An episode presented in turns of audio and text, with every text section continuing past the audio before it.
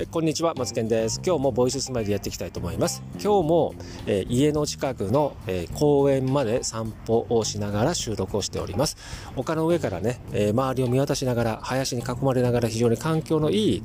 えところから収録をさせていただいております。皆さんいかがお過ごしでしょうかね。今日の放送は時間の考え方についてお話をしていきたいと思います、えどういうことかというと、えそこにす、え睡眠というのをね考え方に取り入れていただけると分かりやすいかなと思ってね放送したいたいと思います。皆さん睡眠って何時間睡眠してますか？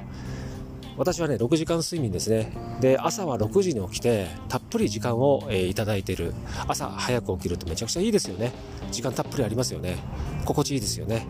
で、皆さんいかがですかね？ショートスリーパーの方もいらっしゃると思うんですけど、ここでね、えー、6時間睡眠の方ってあれなんですよ。人生の中の4分の1は睡眠で4分の3がね、時間たっぷりあるんですよね。起きている時間帯なんですよね。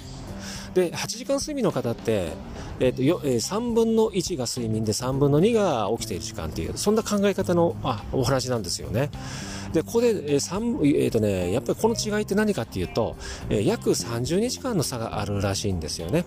えー、この違いって結構大きいかなと思っていて私も、えーと、睡眠って、えーと、もっと寝たいとか布団の中に入るあの心地よさをね毎日毎朝毎朝実感してるんですけどなんか時間がもったいないなって言ってポッと起きちゃうんですけど、まあ、これっていいのか悪いのか分かんないですけど私はまあいいかなと思ってます。だらだらだらだらね時間をこう経過して無駄な時間でね、まあ、本来だったら6時に起きるべきが8時半に起きるとやっぱなんかすごいこう2時間半がなんかもったいないなっていう感じは私思ってる人間なんですけど皆さんいかがですかね？ということでね今日の放送はね時間の考え方睡眠の時間で、まあえー、考え方が変わりますということで皆さんたっぷりね時間を使えるっていうことは朝早く起きるとねやっぱね全然違いますよね。ということでこれビジネスに、えー、携わってる方、えーね、趣味で、えー、携わってる方いろんな方がね放送を聞いてくださってると思うんですけどこの時間の使い方でもう人生が豊かになるかならないかとかね私はそうやって思って思えて思っている人間です。皆さんいかがお過ごしでしょうかね？ということで今日は時間の考え方について、えー、放送させていただきました。それではねまたの放送でお会いいたしましょう。バイバイ。